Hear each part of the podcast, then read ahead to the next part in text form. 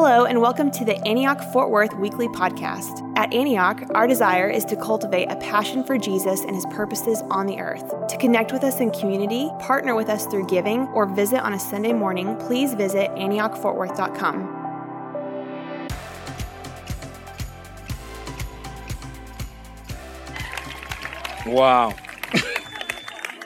so, uh, Noah Weatherly said that during our production meeting today. And I was like, that is one of the funniest things I've ever heard. Canard in the yard. Um, what was our wedding hashtag? I can hardly wait. Oh, golly. The puns. The puns this morning. Okay, if you don't know who I am yet, uh, my name is Isaiah Canard, and I was running around bringing chairs out this morning, and you know, that's fine. That's good. I get to do a lot of great things here at Antioch Fort Worth. First thing I get to do here is be a part of the most amazing youth ministry uh, with Graydon Jones. So that's awesome. If you're a youth and you're here, I want you to listen to this. It's just like you should listen every Wednesday. Okay. Um, and then another thing that I get to do here is I get to work with James Albright on the ADS team. So that's also really great. Um, but before I get started into the sermon today, I just want to say, Lauren, you are so great, and I love you. Uh, I start off every sermon talking about Lauren because she's my best friend, and I'm going to say something about her. But yeah, and then while we were just worshiping today, I just felt like the Lord was just telling us that we're blessed. We're a blessed church. Uh, we're in a parking lot right now with a bunch of construction behind us. And sometimes it doesn't look like that you're blessed in a situation, but you're blessed. There's people here that love you so much. And I'm just so happy to dive into this sermon series with you guys. But before we dive in, today is Trinity Sunday, if you don't know. Uh, so I'm going to ask you guys to stand up. I didn't get to practice uh, a lot of church tradition from uh, from wherever I grew up, but I am going to say a prayer, and I'm gonna have you say the response to that, like a, like a little bit of liturgy here. So the response I want you to say is, "Thank you, God, Amen." All right, we're gonna practice. Here we go. Three, two, one. Thank you, God, Amen. Sweet. Okay, we're gonna say a Trinitarian prayer, and then when I say church, thank you, God, Amen. All right. All right, gotcha. All right. God, you are triune which means that you created all of heaven and earth. You created us in your image, and you established a covenant with your people to be their God and them to be your people. And the church says, Thank you, God. Amen. God, you are triune, which means that you became an incarnate man named Jesus, and you lived a life here on earth where you redeemed the world through your death, burial, and resurrection. You rose again on the third day, and you revealed yourself to your disciples and now you're seated on high in the heavens and you're coming back again. And the church said, Thank you, God. Amen. God, you are triune, which means that you are the Holy Spirit that empowers your church to be a witness of you in these last days. You live inside of every believer and you give us the grace to live kingdom lives right now in the present. And the church said, Thank you, God. Amen. All right, you may be seated. Thank you guys for that. Awesome. Well, I get to dive into Mark 9, and I've been thinking about the title of this message all week, and it's really, really hard. So we're just going to give it to you the way this is. Listen to Jesus on the way. All right? This text moves by what Jesus says. So we're going to dive into the text. That's why I'm not asking you to stand up for the reading of the word, because you'll be standing up the whole service. Isn't that so nice? I'm going to save you your calf muscles so you can eat some chicken. I don't know what calf muscles and chicken have to do with each other, but we're going to go there. Um, but we're going to go from Mark 9 from the very beginning. I'm going to try to hit everything in this chapter. Um, but if you want to know the main thing, the main thing is this a disciple, according to Mark 9, listens to Jesus, depends on God, and is unified with other believers and is in it and is all in on the kingdom. So the first point is listen to Jesus. Mark 9, verse 1. And he said to them, I tell you the truth. There are some standing here who will not experience death before they see the kingdom of God come with power. Six days later, Jesus took with him Peter, James, and John, and led them alone up on a high mountain privately, and was transfigured before them. And his clothes became radiantly white, more than any launderer in the world could bleach them.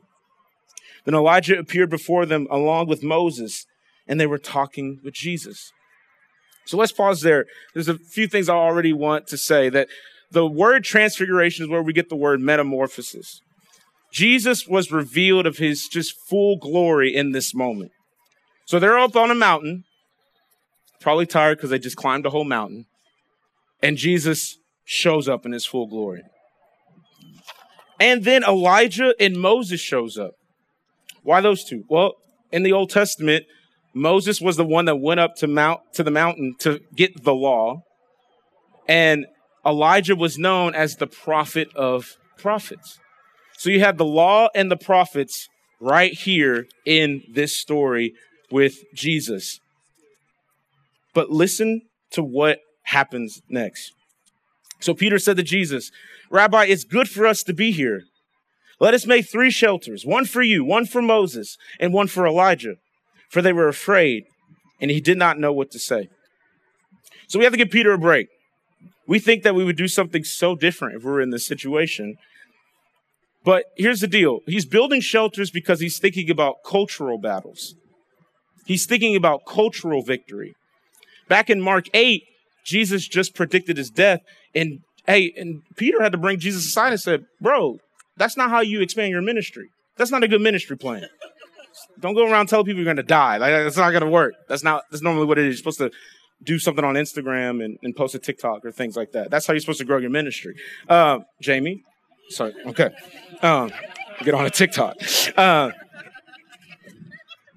that's not. It's not a good way to to grow your ministry. But but Jesus says no. You're thinking of ways that are centered around man. I'm thinking about ways that are centered around God and His kingdom. So Peter again is revealing that he is thinking about things in the sense of man. And we have to make sure that we don't fall into that same trap. When we're fighting battles, are there man's battles or are there God's battles? When we're fighting battles, are there, are there man's battles or are there God's battles? So then verse 7, then a cloud overshadowed them and a voice came from the from the cloud, "This is my one dear son, listen to him." And this is where I get my main point uh, of the transfiguration. And here's the deal this isn't just an affirmation for Jesus, but a confirmation for us about Jesus. It's different than the baptism scene. We heard this earlier in the season where it says, You are my beloved son. With you I'm well pleased. He's saying right now, This is my beloved son, with whom I'm well pleased. That's like saying, Lauren, you are my beautiful wife, who I love with all of my heart. Versus, Hey, y'all, this is my wife. I'm letting you guys know that. So there's a little bit of a difference with just one word. And Jesus here is confirmed as the one to worship. So the second half of what Jesus says, this is my son. Here's the second half. Listen to him. The Father is talking to the disciples at this moment, giving them a specific command, probably the most comprehensive command in Scripture. Listen to him. If you want to explain what, what the Bible's about is listen to Jesus. So it's a good, like, if you are out and you're trying to tell people about Jesus, remember those three words. Listen to Jesus. Say that. Listen to Jesus. And this is very important in the context of Mark because God is literally saying, Jesus, you're not crazy. Peter was like, bro, you're crazy in Mark 8. In Mark 9, he's saying, you're not crazy. You're not crazy. You are on mission from me, and it contains your death, burial, and as we know, the res- resurrection. Now, I'm not saying that Jesus is going to tell you what shirt to wear every single day. I'm not telling you that. He did not tell me to wear this jean jacket. Um, a fashion website did, you know? Just like, hey, you should buy a jean jacket. Okay, fine. But you can hear him through scripture. You can hear him through songs, through the local church. It should bother you when you haven't heard from Jesus. It should bother you. Should bother you. If you're, if you're in this kingdom, it should bother you if you haven't heard a word from Jesus. So it goes to verse 8. Suddenly, when they looked around, they saw no one with them anymore except Jesus. As they were coming down from the mountain, he gave them orders not to tell anyone what they had seen until after the Son of Man had risen from the dead. They kept this statement to themselves, discussing what this rising from the dead meant. And why does he want, not want to be known? Why does Jesus always want to be hidden? We talk about Jesus being great, Jesus being a healer. We got hidden Jesus right here in this passage. But why? Because it's not his time yet to be known. And how does that apply to us? It's because we need to have discernment on when to share things. Social media has made us really, really bad at this. We always want to overshare. Have you ever met an oversharer on social media? Where like every three hours they post something and you're like, I don't care about your oatmeal. I'm sorry. I really don't. Hey, if you posted about your oatmeal today, I'm not talking about you. Okay? So give me a break. I'm not talking about you. I'm not, I'm not talking about you. But this is what Jesus is saying is that we need to have discernment on when to share things and when not to share things. We need to know whenever we receive something from the Lord, is it going to be life giving in that moment, or do we need to take it back, process it, and then and then we'll go with it. Amen. Amen. So then they asked him, verse 11, why do the experts in the law say that Elijah must come first? He said to them, Elijah does indeed come first and restore all things. And why is it written that the Son of Man must suffer many things and be despised? But I tell you that Elijah has certainly come, and they did to him whatever they wanted, just as it is written about him. And this is just another way that Jesus is saying that I'm going to the cross, I'm on the way. He said, Hey, why does the Bible say that Elijah's going to come? Why does scripture say Elijah's going to come? He says Elijah did come. Why does scripture say that the Son of Man is going to be despised? We'll find out as we go through the book of Mark.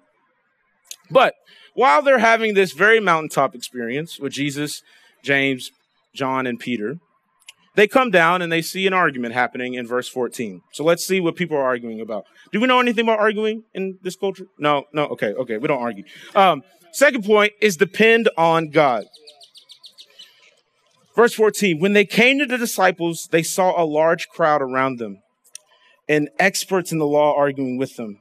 When the whole crowd saw him, they were amazed and ran at once and greeted him. He asked them, What are you arguing about with them?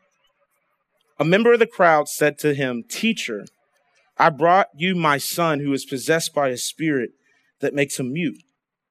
Whenever it seizes him, it throws him down and he foams at the mouth, grinds his teeth, and becomes rigid. I asked your disciples to cast it out but they were not able to do so.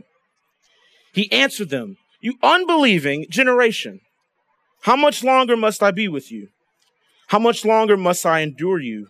Bring him to me. Jesus is extremely frustrated at this moment.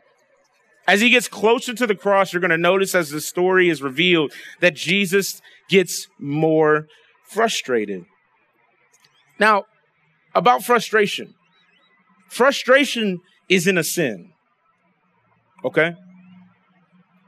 Not everybody nod your head if you if you hear me. Okay, I see some hats in the back. Okay, all right, all right. Nod your, frustration isn't a sin. Why do I say that? Because I feel like in our culture today, we always have to be happy. We always have to have a smile on our face, which is great. My wife has a beautiful smile. I like to see that. So that's awesome. But being frustrated isn't a sin. 2020 brought us to that point where we were frustrated a lot. And I hate to stand up here and bring up 2020. We're in 2021. Happy days, I know. But can I just bring it up just a little bit? Can I bring it up just, it's going to come back a little bit later in this sermon, and I hope you're ready for it. Put your seatbelt on. Um, but it's okay to be frustrated. But the thing is, you have to be frustrated at the right things. Why are you frustrated? Are you frustrated about centered on you? Or are you frustrated about things that pertain to the kingdom? Why are we frustrated? And when we're frustrated, do you notice what Jesus does? He says, Bring the boy to me. When Jesus is frustrated, he heals. When we're frustrated, we abuse normally. Normally, when we're, when we're frustrated, we just say, you know what? I'm gonna take the gloves off and I'm gonna just I'm gonna just go for it. Everybody, anybody been hangry before? Raise your hand if you've been hangry. Who does everybody know what hangry is? Okay, okay, good, good, good. Now, who is the sleep angry kind? Raise your hand if you're the sleep angry. Okay, I saw a wife point to a husband. That was okay. Sorry, I'm not trying to. Sorry, pa- Mike, you're gonna have to pass through some things after this. Um, but but here's the deal. Do we look to heal or do we abuse when we get frustrated? Jesus chose to heal. Let's be like Jesus. Let's keep going into the story. So they brought the boy to him. When the spirit saw him, it immediately threw the boy into a convulsion. He fell on the ground and rolled around, foaming at the mouth. This is a very dramatic scene. Jesus asked his father, How long has it been happening to them? And he said, From childhood. It has often thrown him into fire or water to destroy him. But if you're able to do anything, have compassion on us and help us. Then Jesus said to him, If you're able, all things are possible for the one who believes.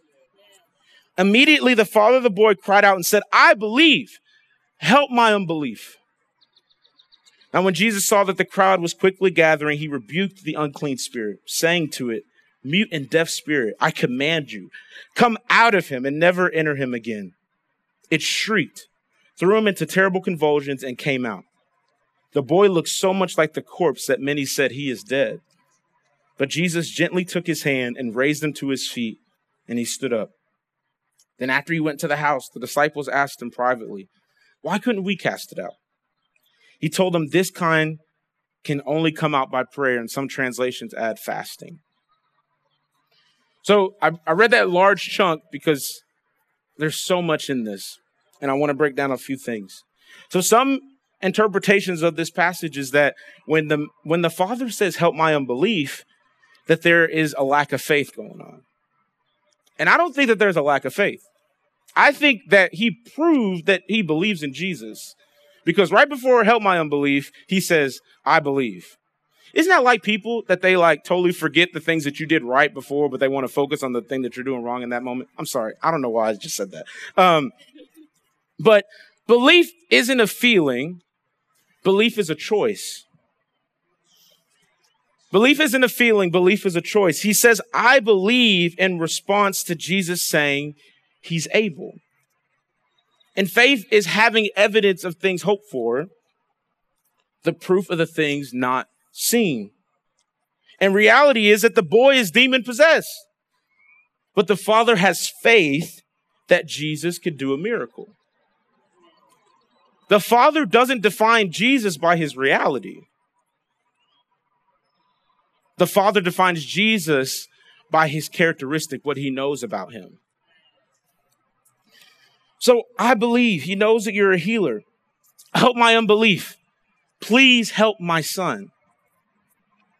But here's the deal Jesus is a healer pre demon and post demon. So don't hear what I'm not saying. I'm not saying that God has to always do something for him to be qualified. Jesus is qualified, okay? Jesus is healer. Jesus is Lord. All right? Does that everybody make sense? Everybody raise, you get that? Everybody raise your hand. Shout me down. Say something. Yeah. Jesus is Lord, right? He is. Jesus is Lord. The reality of your situation doesn't depend on Jesus' goodness. He's already good. But that does not mean that he discouraged you from asking to do something in your life. Does that make sense? He's he's coming to the man. He's asking you, "Hey, what do you want?" He's asking, "What do you want?" And he says, "I want you to help my son. I want you to help my son." And what the crowds represent, I think the, the crowds are some of the most comical part of this whole story. The crowd says, "Hey, man, uh, Jesus, you just touched this boy and he just convulsed and did all this other stuff. And now he's laying on the ground and now he looks pretty dead.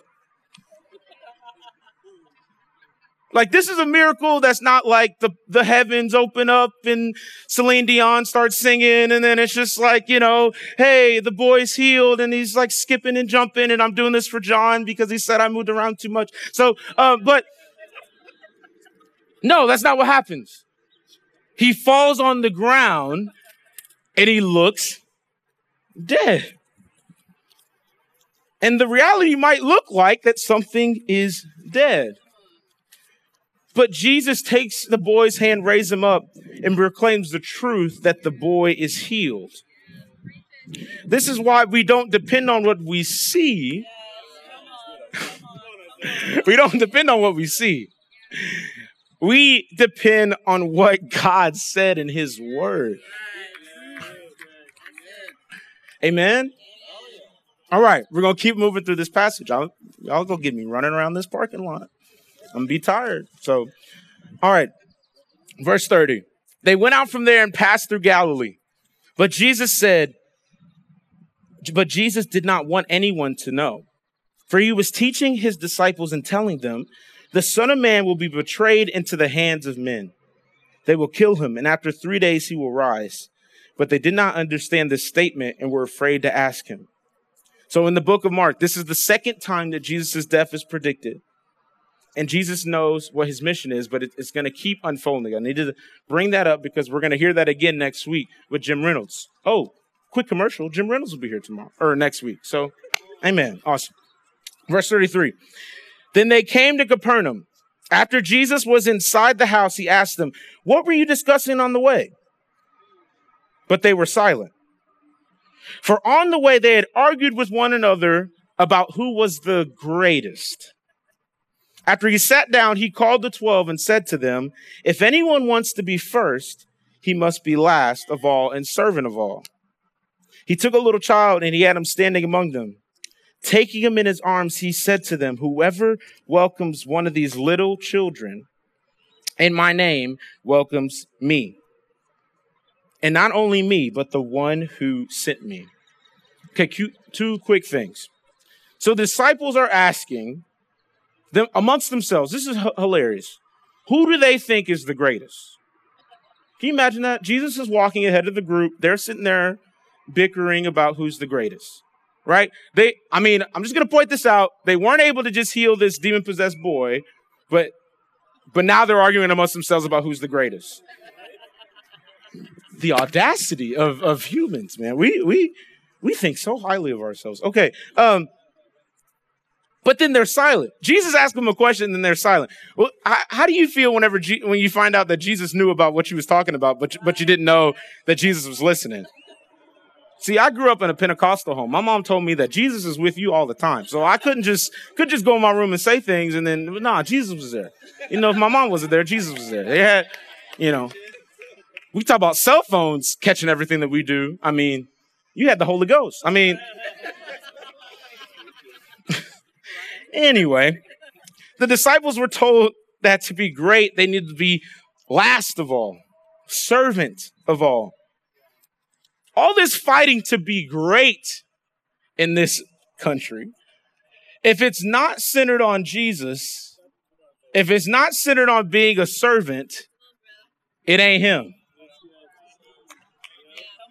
It ain't him. So, for this kingdom to be great, you have to be a servant of all. You have to be bring yourself low, like children and children were of little value. If people in Jesus' day had to choose between the life of an adult and a life of a child, they would most likely choose the life of the adult. In this culture, we'd probably choose the life of the child. Amongst the people here at Antioch Fort Worth, you guys always say the babies are the cutest things in the world. I mean, we're super kind to children, you know? Nobody ever walks up and says your baby's ugly because why would they do that? That's really, really mean. I mean, your baby might. Oh, no, I'm not going to say that. I mean, I'm not going to say it. It's not going to say it. We love babies here, okay? We love children here. But the children were the lowest in society. They were ignored, but they, yeah, they were ignored. They were the ones that were seen but not heard. And Jesus is saying, invite those in that are seen but not heard. Invite those in who are marginalized. Invite those in who are weak. Invite those in. Invite those in. And who's undervalued in our culture? Think about that. This isn't this is a rhetorical question. Have to raise shout shouting things, you know, it's fine. And we're all thinking, yeah, we know. But who's undervalued to you? Who's undervalued to you? Let's not talk about uh, the culture real quick. Let, let me let me hit you where your heart is. Who's undervalued to you? And Jesus is saying, invite them in. Jesus is saying, invite them in. Point number three, halfway through this, almost done. Unified with other believers. Verse 38 says, John said to him, listen to, what, listen to what John has to say. Teacher, we saw someone casting out demons in your name. Oh, okay. Sounds like he's doing a good job. But we tried to stop him because he was not following us. But Jesus said, Don't stop him, because no one who does a miracle in my name will be able to soon afterward to say anything bad about me. For whoever is not against us is for us. For I tell you the truth, whoever gives you a cup of water because you bear Christ's name will never lose his reward. Are, are you hearing this part of this story? I don't know what the guy's name was that was demon. Let's call him Bucky, okay? Let's call him Bucky. Bucky was casting out demons out of people. And John, homeboy John say, bro, stop because you're not part of our group. He wasn't killing people in the name of, in the name of Christ. He wasn't taking off your pinky toe in the name of Christ. He was healing people in the name of Christ, but they are so centered on themselves that he tell that they go and say, "Stop that healing because you're not with us." Oh, oh my, oh my Lord! Does that not sound like the church in the United States right now? Uh, if you don't know anything about me, I'm very passionate about the church in the United States. We we at Antioch, we like to send people everywhere. Hey, God sent me right here to the church in America. So in the same way that we, I'm, I'm, I'm pacing again because I'm getting hyped. Um, in the same way that I would love for everybody who's called to a different nation to go and preach the truth. Let me tell you the truth right here, right now. The spirit of division has been in the, Uni- the church of the United States.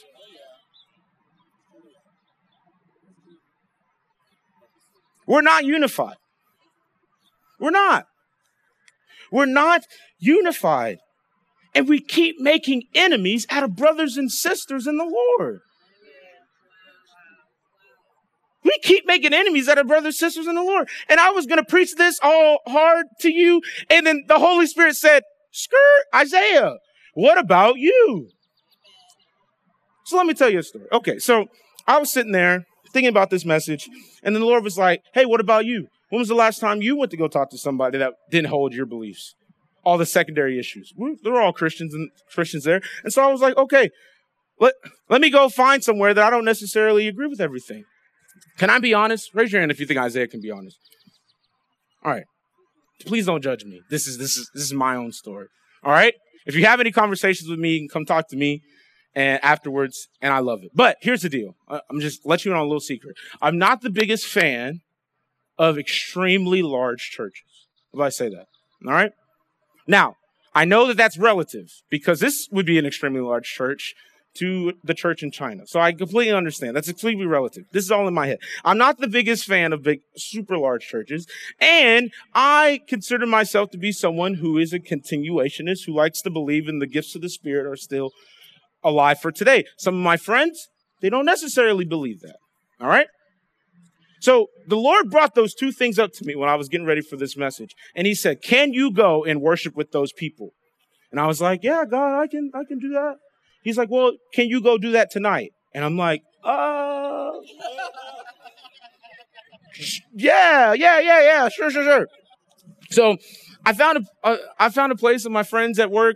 Uh, I, am also a dishwasher at Grounds and Gold. Shout out to Grounds and Gold. And um, they go to a very large church, and a lot of them are um, cessationists. And you know, I went. I was like, okay, here, here, we go. Let's go. Don't know why God has had me do this, so I'm gonna be stand here with integrity and say that, that I'm not gonna add to the spirit of division. Okay, so I went, and it was one of the greatest encounters I've ever had with the Lord.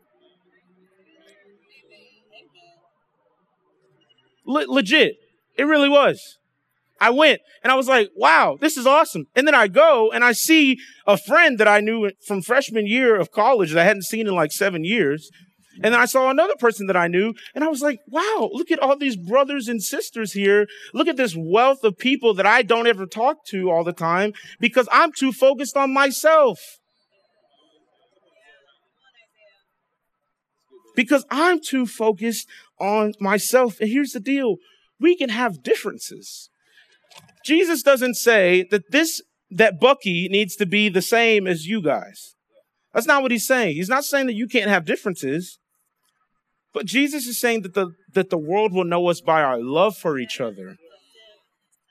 Not our fights on social media about secondary issues. And for, for sure about not our fights about political parties. Let me not even, okay, I'm not even going to go there. We represent one kingdom and we are one people. We represent one kingdom and we're one people. Uh, an application is stop fighting. Can I, can I just say that? If you haven't taken notes, write it down. Stop fighting with other Christians. Amen. The center of the center is Jesus Christ, the Son of God, is Lord. He walked this earth.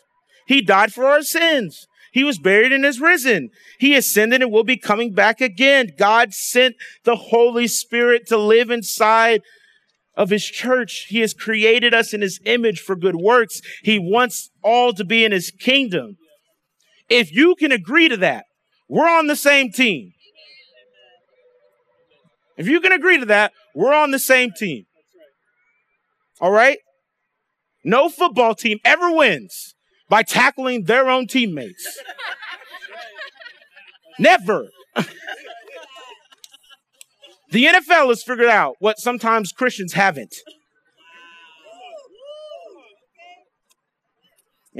Y'all see, I'm getting passionate about this. This isn't even on the page. Like, it's just, didn't even write this down. That's how you know. That's how you know. Okay. Point number four. We're to get some chicken. Okay. All right. Point number four all in on kingdom life. If anyone causes one of these little ones who believe in me to sin, it'd be better for him to have a huge millstone tied around his neck and be thrown into the sea. Tough words from Jesus. If your hand causes you to sin, cut it off. It is better for you to enter into life crippled than to have two hands and go into hell, to the unquenchable fire. If your foot causes you to sin, cut it off. It is better to enter life lame than to have two feet and be thrown into hell. If your eye causes you to sin, tear it out. It is better to enter to the kingdom of God with one eye than to have two eyes and be thrown into hell, where their warm never dies and the fire is never quenched. I think Jesus reveals at the last one what this is really all about. Jesus is not asking you to start cutting off your, your hands and your limbs and all those other things. That's not what he's asking you to do. He's not asking we all to go blind because we all know that if you cut off if you cut off your left hand, you're to sin with your right one. Okay? You know, uh, because that's not the point of what this text is. He's not asking you for that. What he is saying, though, in the context of Mark, and that's why we have to read this in context. The context is if it causes you to miss the kingdom, get it out of your life. If it causes you to miss the kingdom, get it out of your life. The worst thing that can happen to you is not missing an eye, a foot, or a leg. The worst thing that can happen to you is missing the kingdom. And I want to say that with as much boldness as I possibly can. If you're sitting here and you and you and you don't know where you're at, don't miss the kingdom. Don't miss it. Don't miss the kingdom. And Jesus also says, you don't need to be the cause of somebody missing the kingdom. How many of our fights on Facebook unbelievers see and then they miss? How you see how this is all connected? You see how he's talking about who's the greatest and he's talking about unity and then he's talking about this. He didn't just stop, wait two weeks and then say this next thing. He, it's all connected. Our love for each other, I truly believe this, is a witness to Jesus Christ. And then when we keep going at each other, we cause people to miss the kingdom. Have mercy on us, oh God. Have mercy on us, oh God. But be all in in the kingdom. Do whatever you have to do to be in the kingdom. No pleasure, no money, no liberty. The list goes on and on. Nothing is worth missing the kingdom. The kingdom is so good that you don't want anything to stop you from being a citizen. It's a good kingdom. And then Jesus, he ends this, this chapter, and I, and I need to read it. He ends this chapter and he says, he says right here in verse 50, salt is good. If it loses its saltiness, how can, make, how can you make it salty again? Have salt in yourselves and be at peace with each other. That's what he's asking us to do, is to be at peace with each other. All right, everybody stand up. And can we have the band come up, please?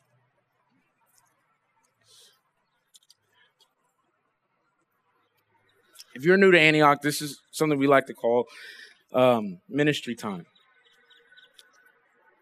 Not because ministry hasn't already been happening, but it's a nice little name that we can have where people are going to be up here ready to pray with you about anything. But the things that pertain particularly to this passage that I would like for you to think about is this. At the beginning of this chapter, the thing is listen to Jesus. And what Jesus is saying this morning is be in the kingdom. If you're here and you haven't done that, that is the most important thing that you could ever do is be in his kingdom. Second thing, maybe you've been depending on yourself. Maybe you've been dealing with, maybe you need God to come help you with your unbelief. Maybe you need God to perform a miracle in your life. I think what he's saying is trust me. Trust in me. And I think today's the day for miracles. If you've been, been believing, why don't you be like the Father, come out the crowd and say, hey, help me. Help me believe. And 2020, I'm just going to come back up. 2020 was the year of division, and it didn't skip the church. And maybe you need to make something right. Maybe something in this parking lot right here, right now. You got an argument three months ago and you haven't talked to them since. You've been coming to church and you haven't been talking to your own brother and sister. Maybe you need to make it right. Maybe you need to make a text. Maybe you need to make a phone call. Because here's the deal we are called to maintain the unity that Jesus died for. Jesus died for this, for the Jews and the Gentile to come together. Jesus died for that. So we're called to maintain it. We're not called to cultivate it. This isn't anything new. You're stepping into something that you've already that we've already been born into. When I when I was growing up, my mom said, "Hey, this was my house before it was yours," you know? Something like that. So I just want to invite us as a church to go through ministry time. So, Lord, just thank you so much for your mercy and for your grace.